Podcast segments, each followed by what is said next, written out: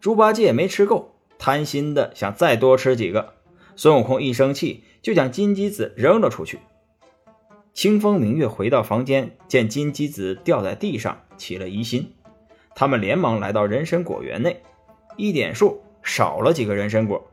清风明月来到大殿，大骂唐僧：“唐僧，看你像个长老，没想到你是个盗贼。”唐僧不知道发生了什么事，连忙说：“呃，两位施主有话慢慢说，不要出口伤人。”清风明月说。刚刚拿来给你吃，你说害怕不肯吃，没想到你却偷着吃。唐僧听说有人偷吃了人参果，忙把悟空、八戒和沙僧喊来，询问他们是哪个偷吃了人参果。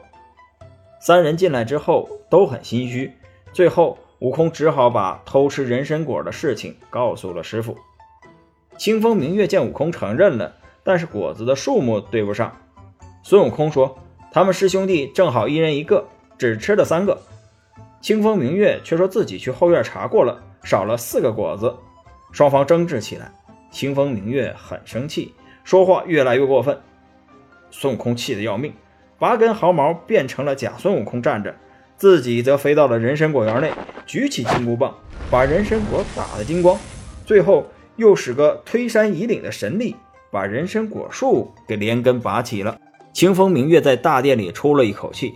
回去的路上，突然间想起，万一是自己数错了，岂不是冤枉了他们几个？想着，他们两人又又去了后院，准备再数一数。两人进了后院，见一片狼藉，惊恐万分。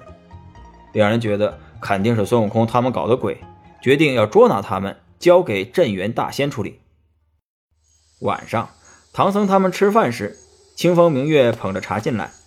说是刚刚去后院检查过了，是自己数错了，错怪了孙悟空他们，所以啊，特地做了粥前来赔罪。孙悟空一听就知道有鬼，自己明明将果树推翻了，他们去了后院，按理说应该很生气，反而前来请罪。清风明月见四人都在，就退出去了，然后将门一锁，在外面大骂，还说什么不让他们走了。唐僧很生气。猪八戒和沙和尚也一直在埋怨孙悟空。孙悟空说：“别急，等他们睡着了，咱们再偷偷离开。”孙悟空知道这一下闯了大祸，就拔了根毫毛，变作瞌睡虫，弹到清风和明月的身上，让他们两个人沉沉睡去。随后和唐僧、八戒、沙和尚连夜离开了万寿山。再说那镇元大仙率领徒弟们赴会回来。回到武装观，见殿上的香也未焚，烛也未点，而且看不到清风和明月的影子，觉得十分纳闷。他急忙来到清风和明月的房间，只见他们两个人在呼呼大睡，急忙念动口诀，解了他们的瞌睡。两人这才睁开眼睛，见了师傅。两人你一言我一语，把孙悟空偷吃人参果、打倒仙树的经过说了一遍。镇元大仙来到人参果园一看，不但人参果一个也没有了，人参果树也被推倒了，根露在外面，连人参果的叶子也开始枯萎，顿时火冒三丈。他让清风明月带路前去追赶唐僧师徒。一会儿，镇元大仙追上了唐僧师徒，他指着孙悟空骂道：“你这泼猴，偷吃人参果，还打坏我的仙术！”连夜逃跑，今天你不还我仙术，休想离开！孙悟空恼羞成怒，也不答应，拿出金箍棒向镇元大仙打去。两个人过了几招，镇元大仙见孙悟空没有一丝悔改的意思，也生气了。只见他不慌不忙，用玉浮尘左遮右挡，和孙悟空斗了几个回合，然后一招袖里乾坤。把唐僧师徒四人全部收到了自己的袖子里，向万寿山而去。镇元大仙回到武装观，将袖子里的师徒四人放出来，然后叫徒弟们用绳子把唐僧师徒捆起来，对清风明月说：“快去拿我的龙皮七星鞭来，先用鞭子打他们一顿，给我的人参果树出出气。”一个徒弟拿了鞭子问道。师傅，先打谁？镇元大仙说道：“唐僧为师管教不严，当然先打他。悟空一听，忙说道：“慢着，大仙错了，偷人参果的是我，吃人参果的也是我，打倒人参果树的也是我，当然先打我了。”镇元大仙冷笑道：“哼，这猴头倒是讲义气，那就先打他吧，先打他三十遍。”孙悟空忙把两条腿变成了铁腿，那徒弟抡起鞭子往孙悟空的腿上狠狠地抽了三十下。镇元大仙见打完了，又说道：“唐僧训教不严，纵徒行凶，再打他三十遍。”孙悟空又急忙拦着说：“啊，大仙又错了！我偷果子的时候，师傅正在和你的童子说话，什么都不知道。纵使有什么过错，我作为弟子也应该替师傅受刑。”镇元大仙感叹孙悟空一片孝心，就同意了。最后，镇元大仙见天色已晚。就吩咐徒弟们休息，准备第二天再处置唐僧师徒。夜里，众人都睡觉了，也没有人看守。孙悟空把身子一缩，绳子便落在地上。他又连忙给唐僧、八戒和沙和尚松了绑，又叫八戒、沙和尚弄来四棵柳树，把柳树变成师徒四人的模样，然后悄悄出了关门，逃离了万寿山。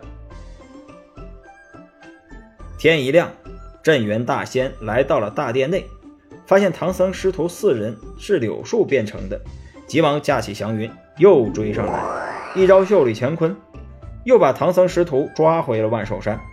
这一次，镇元大仙将他们捆好之后，命令弟子架起油锅，把油烧滚。师徒四人不知道镇元大仙准备干什么。镇元大仙说：“把孙悟空给我扔到油锅里炸一炸。”给我的人参果树报仇！众弟子领命，有两个弟子去抬孙悟空，准备呀把他扔到油锅里。孙悟空施展了个千斤坠，两人搬不动，最后六个人才将他抬起来，然后扔进油锅里。孙悟空进去之后，砸破了油锅，逃出去了。镇元大仙更生气了，准备换一口油锅，接着炸唐僧。孙悟空拦着不让，两人在一旁打赌，最后。孙悟空答应帮镇元大仙救活人参果树，镇元大仙才高兴地说：“你如果能救活人参果树，我就和你八拜结交，结为兄弟。但是为防止你一去不回，我们约定一个期限，就三天吧。”孙悟空对镇元大仙说：“一言为定，你就在这里好好服侍我师傅，我去去就来。”说完，孙悟空一个筋斗云来到了蓬莱岛。福星、禄星正在下棋，寿星观棋。他们见到悟空，连忙起身相迎。孙悟空讲明了来意，三星大吃一惊，失色道：“那镇元大仙可是地仙之祖，神通广大。人参果树又是开辟天地的灵根，吃了一个果子就能长生不老。普天之下仅有一颗，哪里能救得活呀？”他们让孙悟空去别处寻找治疗树的良方。孙悟空说自己和镇元大仙约定了三天的时间，怕来不及。三星和镇元大仙是朋友，他们愿去万寿山为孙悟空说情。孙悟空告别三星，又寻了几处，仍然找不到救树的方法。孙悟空最后来到了南海，请观音菩萨帮忙。观音菩萨责骂了孙悟空：“你这惹事的泼猴！那镇元大仙是地仙之祖，连我也让他三分。”你怎么敢打伤他的树呢？孙悟空再三恳请，观音菩萨见孙悟空已经认识到自己的错误，就手托杨柳净瓶，和孙悟空一起往万寿山而去。观音菩萨让孙悟空把人参果树栽下扶正，然后把净瓶里的甘露水洒在人参果树上。那人参果树一会儿就变得青枝绿叶，恢复了原来的模样。镇元大仙十分高兴，遵照自己的承诺，和孙悟空结为兄弟。他大摆宴席，庆祝自己和孙悟空结拜，然后将几人送出门去。师徒四人告别了镇元大仙，继续步上了取经之路。本集播讲完毕，感谢您的收听。